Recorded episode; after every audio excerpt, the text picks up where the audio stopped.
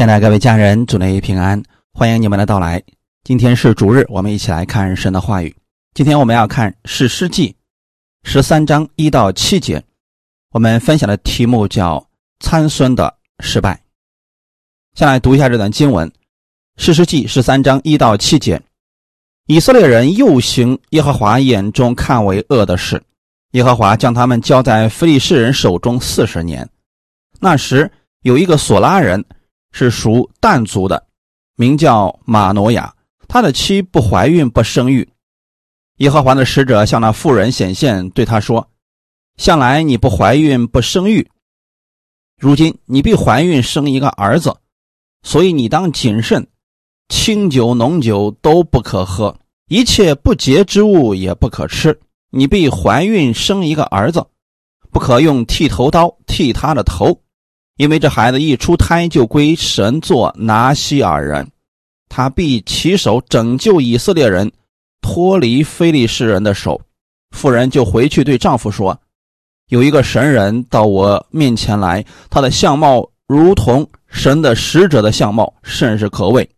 我没有问他从哪里来，他也没有将他的名告诉我，却对我说：你要怀孕生一个儿子，所以清酒浓酒都不可喝。”一切不洁之物也不可吃，因为这孩子从出胎一直到死，必归神做拿西尔人。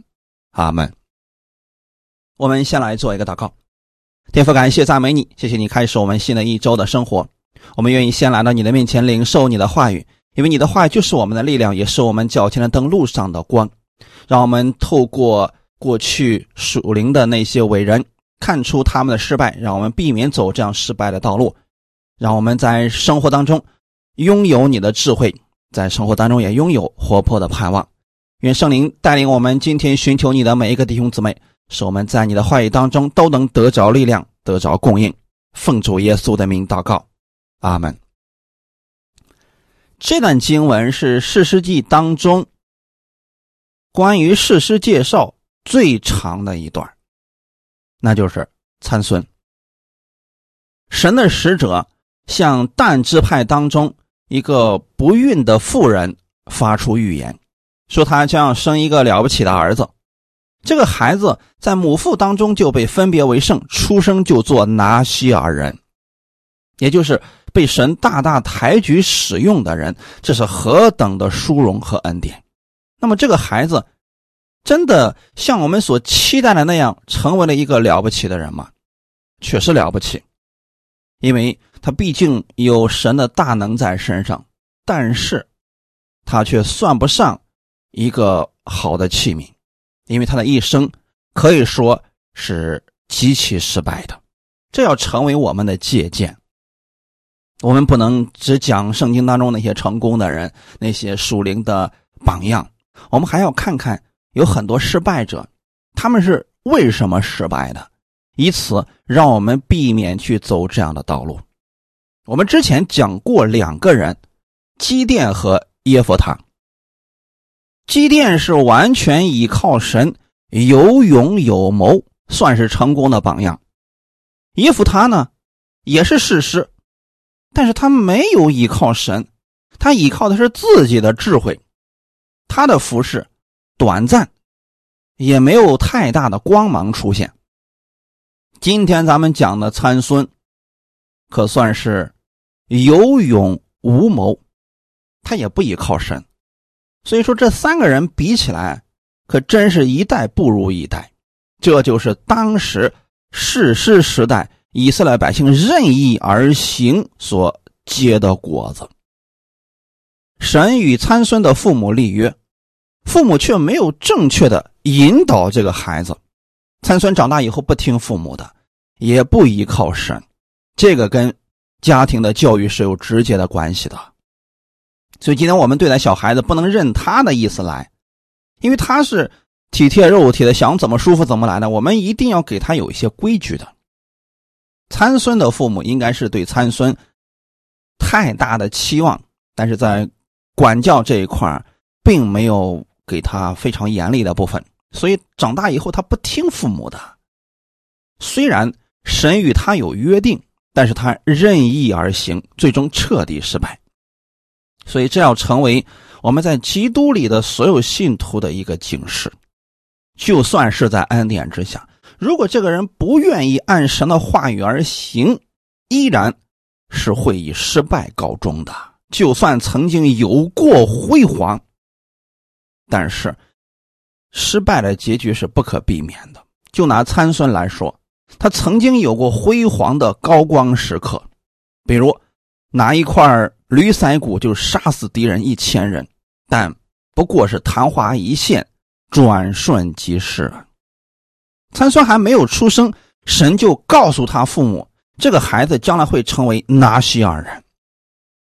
那到底什么是拿西尔人呢？拿西尔是分别为圣归主的意思，拿西尔人就是归主的人。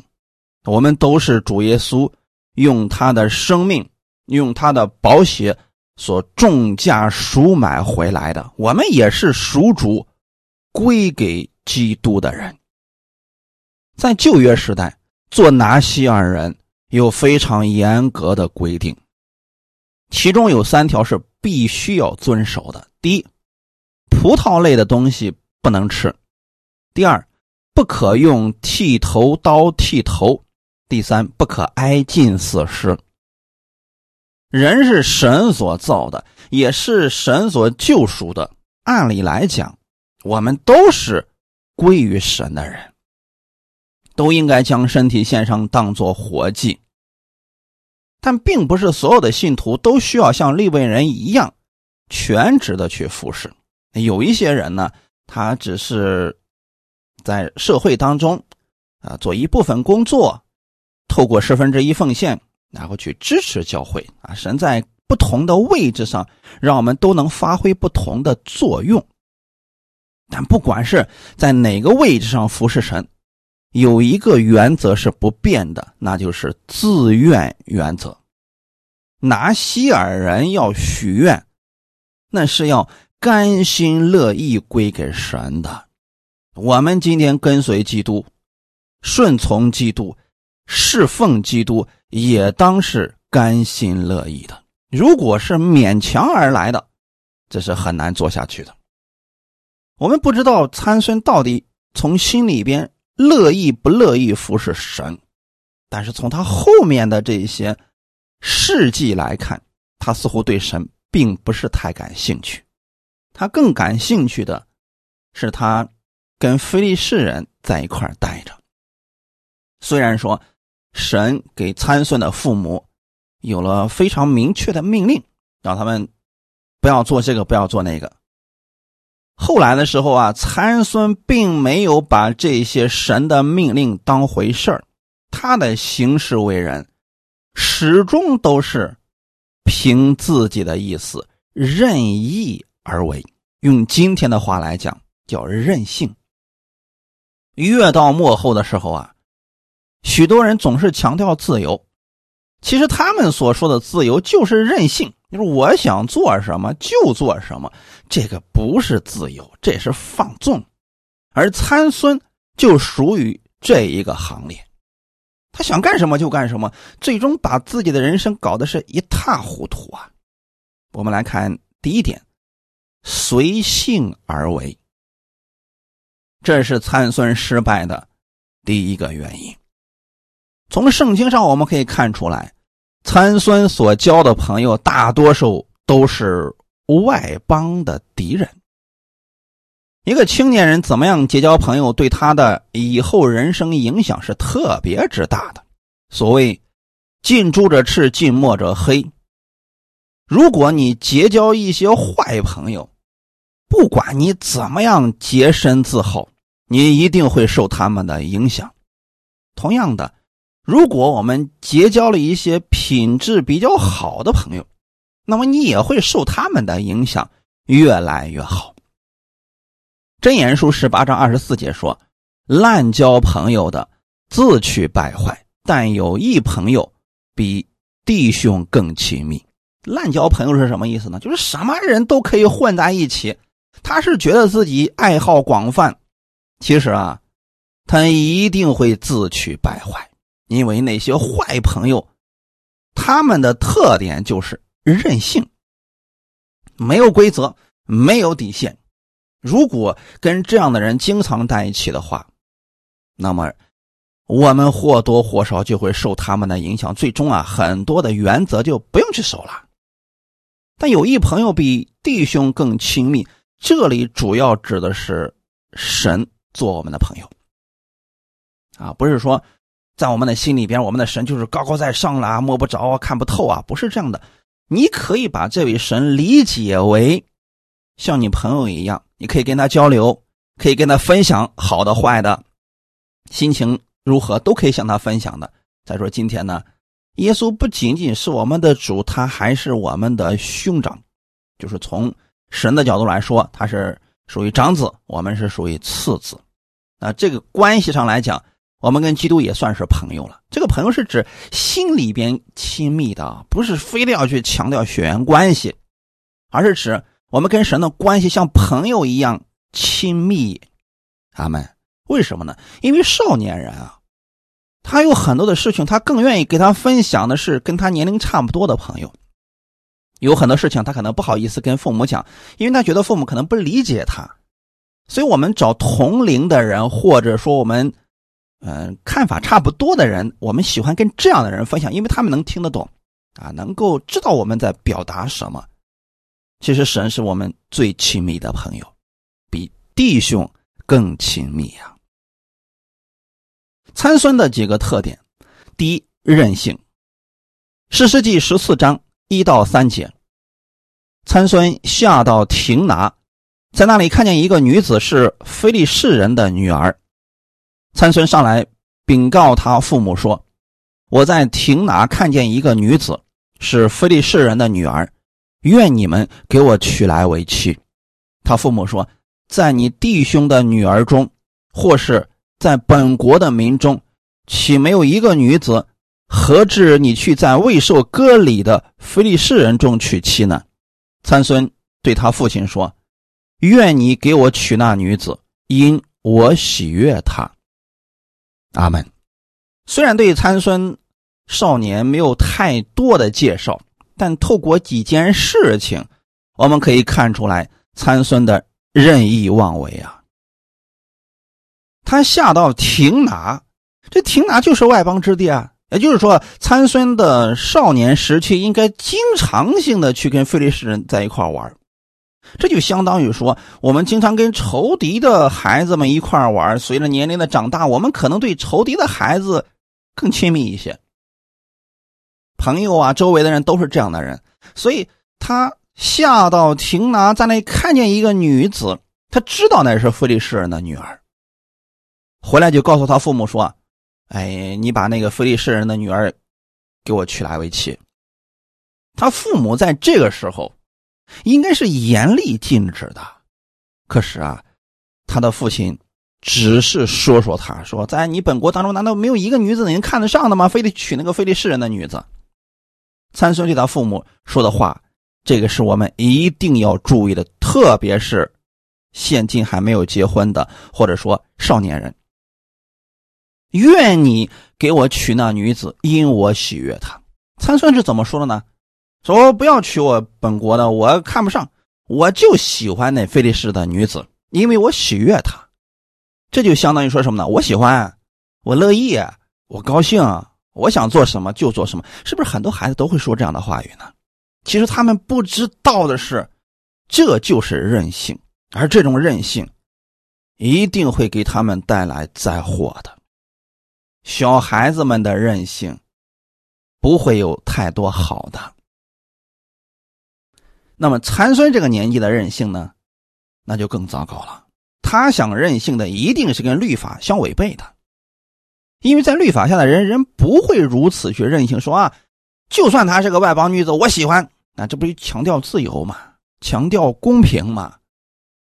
弟兄姊妹切记，即便是在恩典之下，也不是没有规矩、没有原则、没有范围的。爱也是有一个范围的。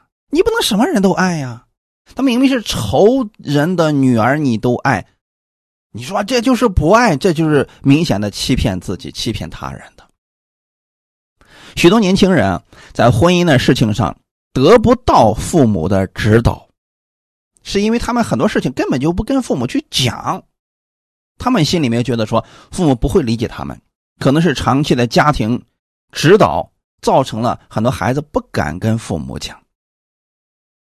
所以很多孩子就只好在暗中摸索自己认为比较重要的事情，包括婚姻大事。这才是青年人最大的危险。因为一旦这个事情走错，你说后期的话，有很多事情都会牵扯其中啊。但另外还有一些父母是什么情况呢？完全散养孩子，就是由了他啊，你怎么高兴怎么来。因为毕竟呢，现在独生子女的很多啊。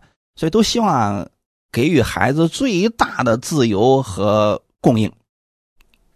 所以当孩子说婚姻是我的自由，我要自己做主的时候，父母说行，那你就自己看着办吧，反正是你自己的终身大事，你自己决定好了。父母一概不管，任由他们自己乱按乱碰，那这才是问题啊！两者都会给孩子带来挫折和教训。参孙的父母不是没有关心他。愿意指导他，可是参孙不肯接受父母的指导，要完全由自己来选择。虽然说啊，我们现在不是封建时代，在这样的一个文明的时代当中，或许你还未成年，你在男女交往的事情上，应该听一听父母的建议。就算你已经成年了，从法律上来讲，婚姻的事情你可以自己做主，但是。人生的大事情，不要忽略了父母或者年长者的经验，一定要参考他们的这些话语，别不当回事很多时候，路一旦走错了，会给自己带来极大的损失。今天的参孙将会成为我们失败的一个例子，来引以为鉴。参孙的任意而行，给他自己带来了。极大的祸患，这就是任性啊！所以弟兄姊妹，这不是好事第二，极容易发怒。我给大家讲一个故事啊，就是当时他看上了一个非利士人的女子，哎，就给人家下了聘礼，结果就去人家当地要娶这个女子。那你想，参加他这个婚宴的都是什么样的人？都是非利士人呢。没想到在这个婚宴之上啊。这参孙就跟人家开玩笑了，可能觉得自己比较高尚吧，就跟人家打赌说：“我出一个谜语啊，如果说你们能猜出这个谜底的话，那么我就给你们三十套衣裳。”结果啊，那些非利士人呢，就逼问他的这个未过门的妻子，把答案给套出来了。当时啊，参孙都非常的生气，因着妻子的背叛，参孙自己打赌输了。他为了要实行自己的诺言，就在菲利士当地杀了三十个人，夺了他们的衣服，这真是太残暴了。这就是任意而为，到后期的话就可以罔顾他人性命啊！那些菲利士人虽然是仇敌，可这三十个人死的多么的冤枉啊！史诗记十四章十九到二十节，耶和华的灵大大感动参孙，他就下到。亚士基伦击杀了三十个人，夺了他们的衣裳，将衣裳给了猜出谜语的人。参孙发怒，就上富家去了。参孙的妻便归了参孙的陪伴，就是做过他朋友的。很乱，你们发现了没？耶和华的灵大大感动参孙。很多人可能不理解，说。那既然是神的灵感动参孙的，难道他做这事情错了吗？啊，我们不是讲这个事情的对错啊。确实，非利士人是他的仇敌，但我们就这件事情而言，我们是在讲参孙发怒变得特别的容易，而且发怒之后呢，就能够乱杀人。虽然他杀的是仇敌，但是你不应该因为打赌就去做这样的事情。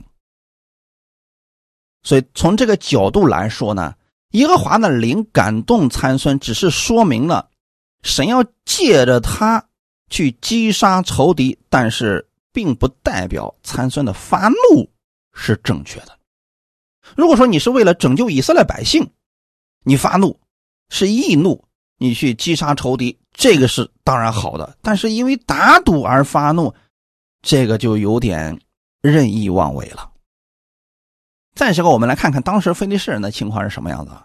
就是说，参孙打赌输了，然后呢，杀了三十个菲利士人，把衣服给了他们，然后实行了自己的诺言，然后他就回到他自己的父亲家里去了。参孙的妻便归了参孙的陪伴，就是做过他朋友的。从这里我们可以看出来，参孙的朋友都是什么样的人呢？菲利士人呐！而且呢，这老丈人当时一看呀，这事闹得比较大，你看这都。都杀了菲利士人，这仇这肯定是结下来了。所以说这个不可能再把女儿嫁给他了。所以呢，顺便就把自己的女儿就嫁给了参孙的一个陪伴。这就乱到什么程度了？因为参孙极容易发怒啊，所以这件事情就等于说又再一次的惹怒了参孙。这下好了，他又去报复菲利士人，这个仇恨就越来越大了。所以说，耶和华的灵大大感动参孙，是借着参孙这种易怒的性格，成就了神的工作。但不代表易怒是圣灵感动参孙的事情。就是说，我们的神呢，可以把各样的坏事使用起来，最后成就神的美意。参孙容易发怒，那么好，那神就借着他。身边的这些朋友啊，这些事情啊，让他这个怒气很大，最后呢，去击杀非利士人啊，来成就拯救以色列百姓的这件事情。你想，没有这些事情的话，参孙可能真的下不了手的，因为他可能从小到大就跟这些人玩在一起。你突然让他们去杀他，参孙可能下不了手。可是经过这些事情，好了，圣灵借着这些事情，让参孙这个怒气啊一发作，那就开始。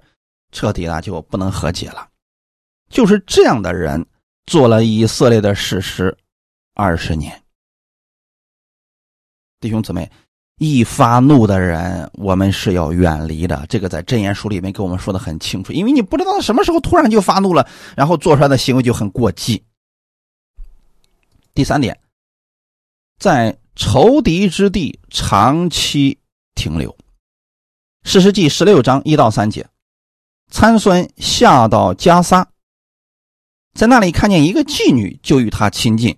有人告诉加撒人说：“参孙到这里来了。”他们就把他团团围住，中夜在城门悄悄埋伏，说：“等到天亮，我们便杀他。”参孙睡到半夜，起来将城门的门扇、门框、门栓一起拆下来，扛在肩上。扛到希伯伦前的山顶上，你们有没有发现，参孙还在非利士地逗留啊？啊，上次看见是那么一个女的啊，没办法在一块了。这次呢，看见一个妓女就与他亲近，就说明啊，参孙的私生活是相当之混乱的。他是什么样的人都接待呀？那有人就告诉加撒人说，参孙到你这儿来了，很明显这是投敌之地啊。参孙，你作为一个以色列人的士师。你是不是应该和以色列百姓经常待在一起啊？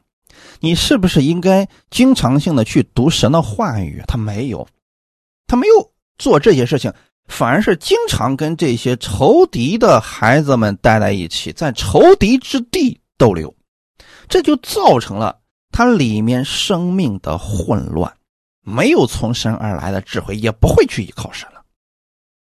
今天有很多的信徒是。信了主了，做过绝志祷告，但从来不读经、不祷告、也不聚会。也就是说，等于说就是在这个世界上长期的停留，听到的、做的事情、看见的都是属实的，所以你从他们的身上完全看不出来一丁点基督的形象或者影子。这就跟参孙差不多了呀。可是，一遇到问题的时候，他们想起来说：“哎呀。”那神，你为什么不帮助我？为什么不看顾我？为什么不爱我呢？的问题就在这儿你长期跟这些世界的人打交道，你学习的、听到的都是他们的习俗和方式。即便神跟你说话了，你也听不见呐。就像参孙一样，他跟一个妓女亲近，但那他不知道他所在的地方是仇敌所在之地吗？人家到晚上的时候就把他团团围住要灭他呢。因为现在啊，他之前是杀过了这个非利士人，现在仇恨是越来越甚了呀。还好是神保守他，所以大半夜的时候啊他跑出来了，那力量比较大，所以将城门的门扇门框一块给拆下来拿走了。但是我们看出来了，参孙的这种行为导致了他最终的失败，这是我们一定要。借鉴的部分呢？我们分享第二大点：参孙违背神的话语，毁了自己与神的约。我们首先来看一个事情，《史诗记》十四章八到九节。过了些日子，再下去要娶那女子，转向道旁要看死尸，见有一群疯子和蜜在死尸之内。就用手取蜜，且吃且走，到了父母那里，给他父母，他们也吃了，只是没有告诉这蜜是从死尸之内取来的。以色列人洁净的条例是很严谨的，何况他还是拿西尔人，在他离俗归耶和华的一切日子是不可以挨近死尸的，这一点。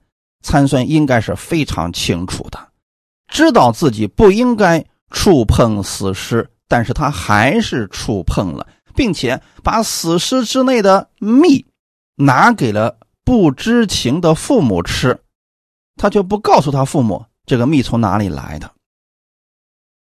还有呢，他还要娶那个未受割礼的非利士人的女子，肆意宴乐度日。吃动物尸体里的蜂蜜，后来更是让仇敌的女子把他的头发给剃了。可以说啊，关于拿西尔人的条例，参孙全都给破坏了。他完全不把神的规矩放在心上，这才是他最终失败的真正原因呐。今天，这是我们一定要值得警惕的部分。很多信徒以为自己在恩典之下就可以任意妄为了，完全无视他人的规则。那有些人去上班说：“我都在恩典之下了，我凭什么遵守你公司的制度呀？”啊，你不要要求我，你要求我，你就是在律法之下等等。这就跟参孙的这个性格极其的相似了。我们虽然在恩典之下，可是我们在这个世界上生活的时候，你如何把基督的形象表现出来？那就是在公司之内，你要遵守人家公司的规则，要在这规则之内成为大家的榜样，让大家看出来你不是破坏规则的人。人能够无视公司的规则，那其实从心里面他也是无视神的规则的。就像当初神。给参孙的规则一样，这三条是非常清楚的，他自己心里也是很明白的。可是呢，他还是破坏了，不让你挨近死尸。你倒好了，看见里边有蜂蜜，直接拿出来吃了。再看一个经文，《诗诗记》十六章四到六节。后来参孙在苏列谷喜爱一个妇人，名叫大利拉。非利士人的首领上去见那妇人，对他说：“求你匡哄参孙，探探他因何有这么大的力气？我们用合法能胜他，捆绑克制他，我们就每人给你一千一百舍克勒银子。”大利拉对参孙说：“求你告诉我，你因何有这么大的力气？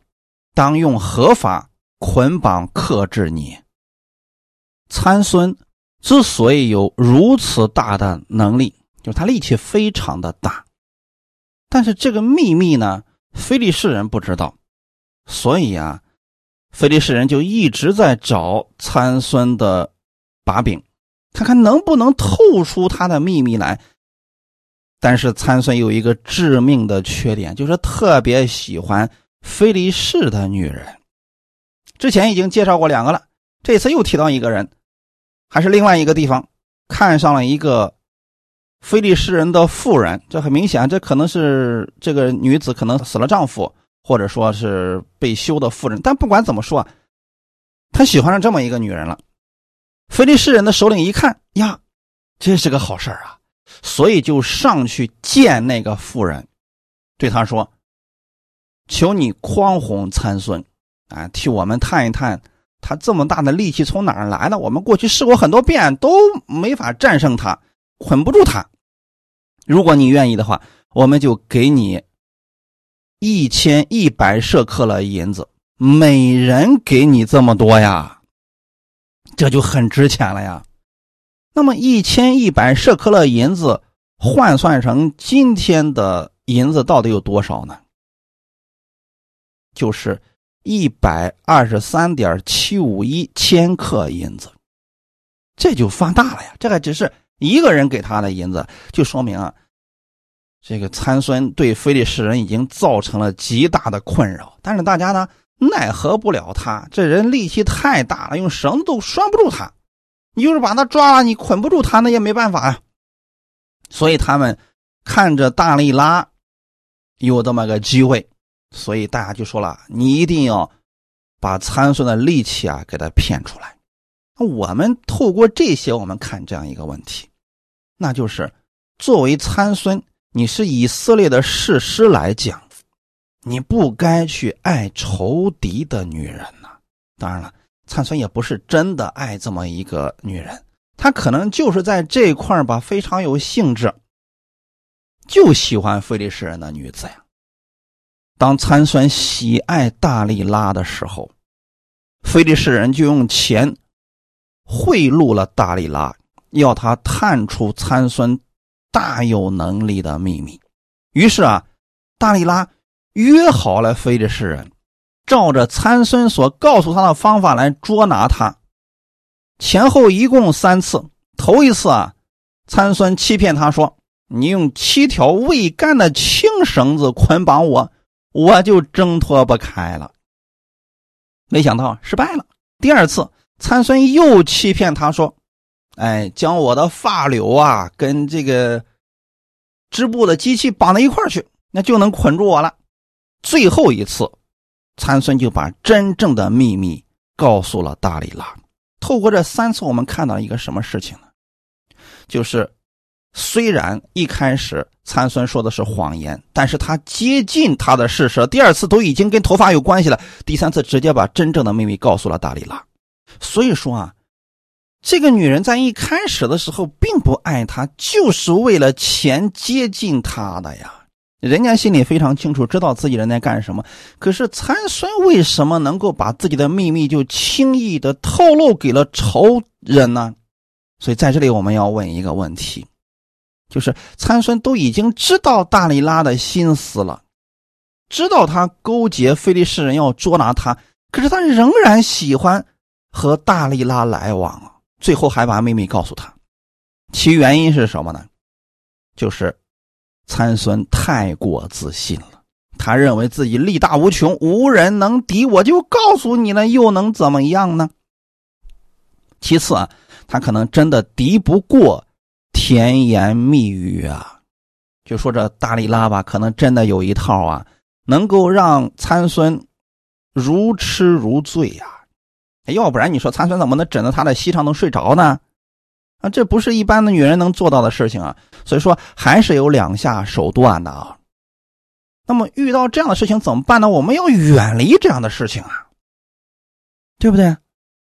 在真言书里面，很多篇就告诉我们要远离妓女，远离这些别有心思的女人，因为他们的目的其实是很清楚的：要么为了钱，要么是在你身上要得到他想要的东西。那在这一点上呢，大力拉是完全符合的呀。你作为参孙来讲，你应该知道，他都跟仇人们在一起，都商量了要获取你的秘密，你还难道还要再跟他在一起吗？再说了，人家第一次都套你的话了，你都告诉他了，他都让这些人过来围剿你了，都捆住你了，难道心里面还不警醒吗？所以说，很多的人在看到这一段的就说。参孙怎么这么笨呢？其实他不是笨，他是过于自信，其次呢，他已经沉迷在这种混乱的情感之中，无法自拔了。最好的方式是什么呢？远离此地，远离这些人呐。有人说了：“哎呀，这个事儿他能做到吗？如果他远离，其实就能跟这些断绝的。可是人呢，过于自信就容易陷入其中。你比如说，在这个世界上有很多人好赌，那他们去做的时候想的是什么呢？哎呀，我就玩两把。”见好就收，是不是所有好赌的人都是这个心态呢？哎，我就玩两把，见好就收了。他没想到的是啊，越玩越上瘾。那么我们作为智慧人，最有效的方法是什么呢？不要去那些地方，不要去观看那些人去做这些事情。不要让你的眼睛看见，让你的耳朵听到这些事情，远离才是真正的智慧呀。阿门。对于这些妓女也是一样的，远离才是真正的智慧呀。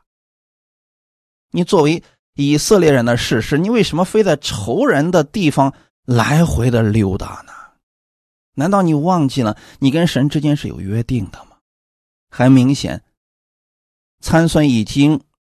违背了神的话语，他已经自己跟神之间的约定，他给废掉了呀。在史诗记当中，生平事迹记得最详细的就是参孙了。在参孙他的一生当中，最可悲的一句话就是《史诗记》十六章二十节，他却不知道耶和华已经离开他了。这是多么沉痛的一句话呀！作为一个勇士，他最需要的是能力、胆识。参孙在仇敌重重的包围之中，他需要的是神的能力。他竟然不知道自己失去了能力，神已经离开他了。怎么会这样呢？因为神跟他之间是有一个约定的。这个约定就是，从这个孩子一出生，那么是不能被剃头的。参孙他的头发从小到大就没有被剃过，因为他是拿西尔人，要留着长头发。我们在这儿要强调一下啊，并不是每一个拿西尔人都有如此大的能力。参孙能够拥有这样的大能大力，那是神特别给他的恩赐。可惜的是什么呢？他仗着这些能力自夸，却忽略了跟神之间的约定啊！神是借着他保持拿西尔人的头发，才使他有能力的。可最终呢，他毁约了，他的头发让。非利士人的女子给剃去了，一旦这个约被破坏了，那么神跟他的约定的这个能力也就消失了。那这个说，在我们新约之下，这个也是适用的吗？答案是确定的。就算我们在新约之下，在神的恩典之下，神向我们承诺他永不离弃我们，但如果说信徒，不愿意按照神的话语去行，非得按照恶人的方式去行，最后呢，失败了，甚至说受损失了。这个时候不要埋怨神。可有一些信徒啊，是明明自己知道那是不可为的事情，偏偏要去做。比如说我们过去多次提到的那些虚拟货币啊，那些高额返利的，就不要进入。有一些信徒还是去做了。最后赔了，他们宣告说：“啊，奉主耶稣的名啊，把我失去的钱给我补偿回来。”好吧，他们可以这么祷告，但他们不知道的是，当他们踏进那个行列的时候，实际上就已经毁了约了。因为圣经上神让我们去留心做正经事情，不要想着一夜暴富的事情，那个不存在的。可是还是有人愿意去做这些事情。甚至有一些明明是谎言的，告诉你投资几十块钱，然后我返你多少万，哎，有人还是相信了，去做了这样的事情。那我们能做什么呢？我们劝一遍，他们不听，那只能由他们去了。就如同参孙一样，如果他不在非利士人的地方如此长时间的停留，如果他不是把神的话语抛之脑后，他不至于有如此悲惨的结局的呀。在他最需要神的时候，在他被仇敌围困的时候。他却不知道耶和华已经离开他了，神为什么会离开他呢？此时此刻，我相信参孙的心里是非常绝望的。他一直以为自己力大无穷，没想到此时此刻身陷囹圄的时候，神离开他了。难道神这么残忍吗？在他最需要神的能力的时候，神的能力却没有给他。那我们从神的角度来说。神是公平的神，是公义的神。他虽然蛮有慈爱，蛮有怜悯，但是他的公义也不能被破坏的呀。神跟你之间有个约定，说你不要剃去你的长发，一旦剃去了，能力就没有了。这个时候，参孙不当回事儿啊，头发被剃了，耶和华离开他了呀。结果呢，他被非利士人捉住，人家用铜链锁着他，眼睛也。被剜出来了，这真是圣经当中最悲惨、最令人伤心的记载呀！参孙的事迹是今天我们所有信徒们的借鉴呀。我们都被称为基督的精兵，可很多信徒的处境就如同参孙一样，在仇敌的重重包围之中，没有能力，失去了能力呀。甚至还有很多信徒，他不会使用神的权柄和能力呀，常常被魔鬼欺骗，甚至有很多信徒还成为了魔鬼的工具，去攻击弟兄姊妹、出卖弟兄姊妹。这不正如同参孙被非利士人利用，最后被非利士人夺去能力吗？其实非利士人根本夺不去他的能力的。只是因为参孙自己毁坏了他与神之间的约定呀，最后他带着铜锁链为非利士人拉磨，这样的一个悲惨的结局，真的是我们需要常常去思索的。信徒最大的悲哀，不是仇敌有多么强大，而是不知道自己失去了能力。有人说，我也向主求过信心，但他没给呀。他把我的生活弄成今天这个样子，他不爱我。弟兄姊妹，如果说我们没有信心，我们只是祷告主啊，你给我信心，马上就充满信心，充满力量，那还需要圣经做什么呀？那需要我们去听到聚会干什么呀？经上说，信道是从听道来的。听道是从基督的话来的，产生信心的方法不只是祷告，还包括领受神的话语啊！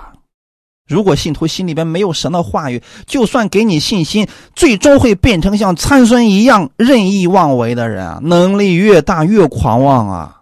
但如果人的心里边拥有了神的话语，对神有敬畏的心，他拥有这些能力和恩赐，对他来说就是极有益处的呀。阿门。所以，透过参孙的失败，我们要避免走这样的道路啊。从这儿我们可以看到，参孙虽然是拿西尔人，还是士师，但他那一生当中只有两次祷告，第一次。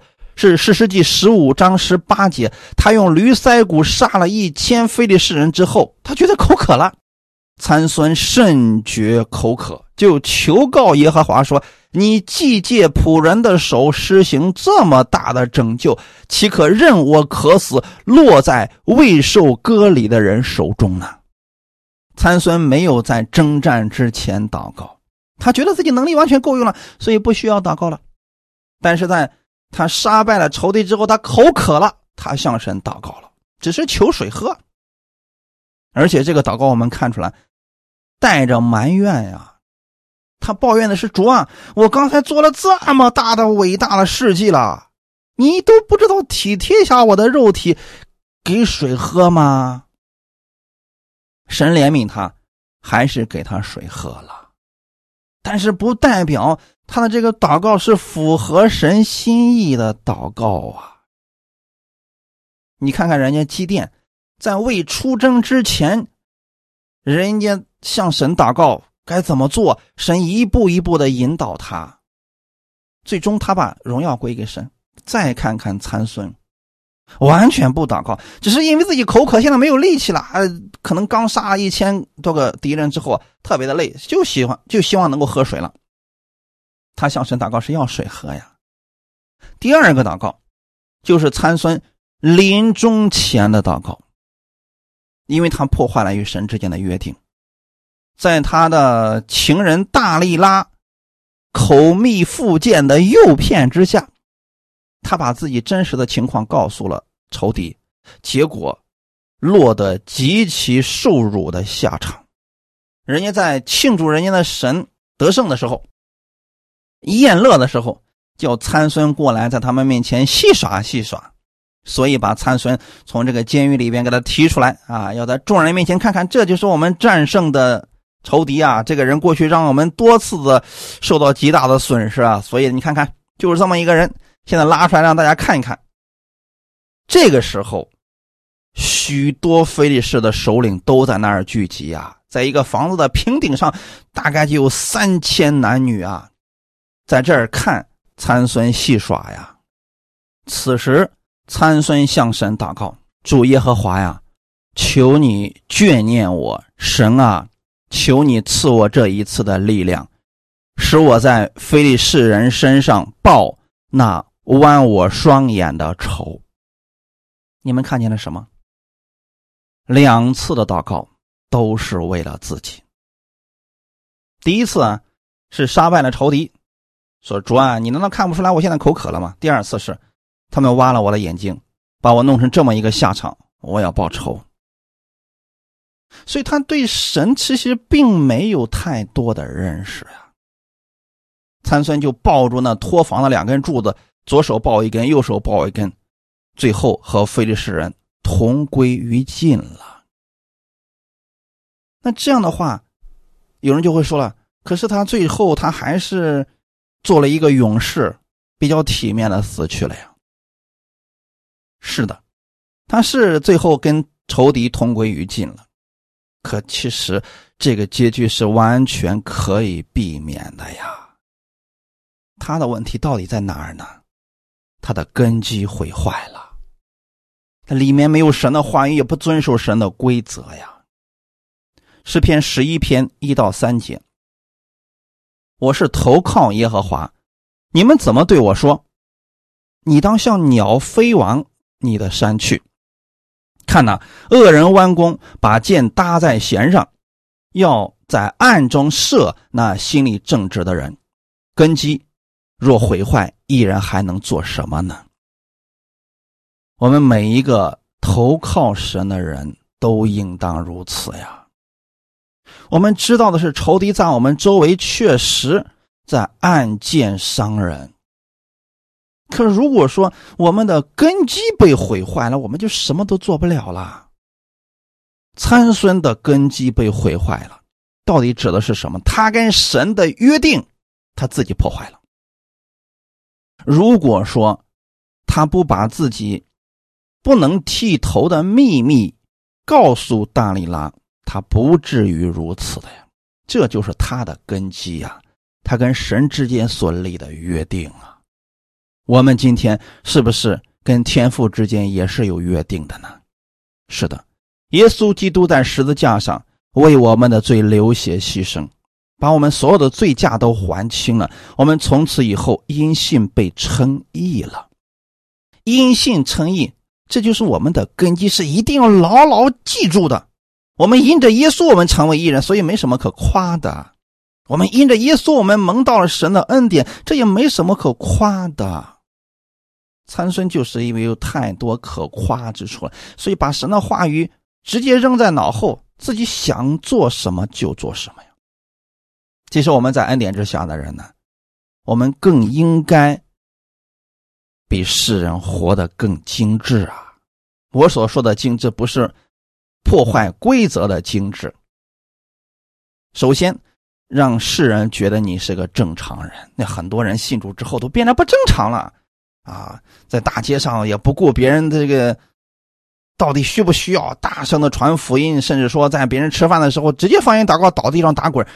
这就是不合时宜呀，因为他所觉得说我自己挺高兴的呀，你是挺高兴的，你有没有想过别人的心情如何呀？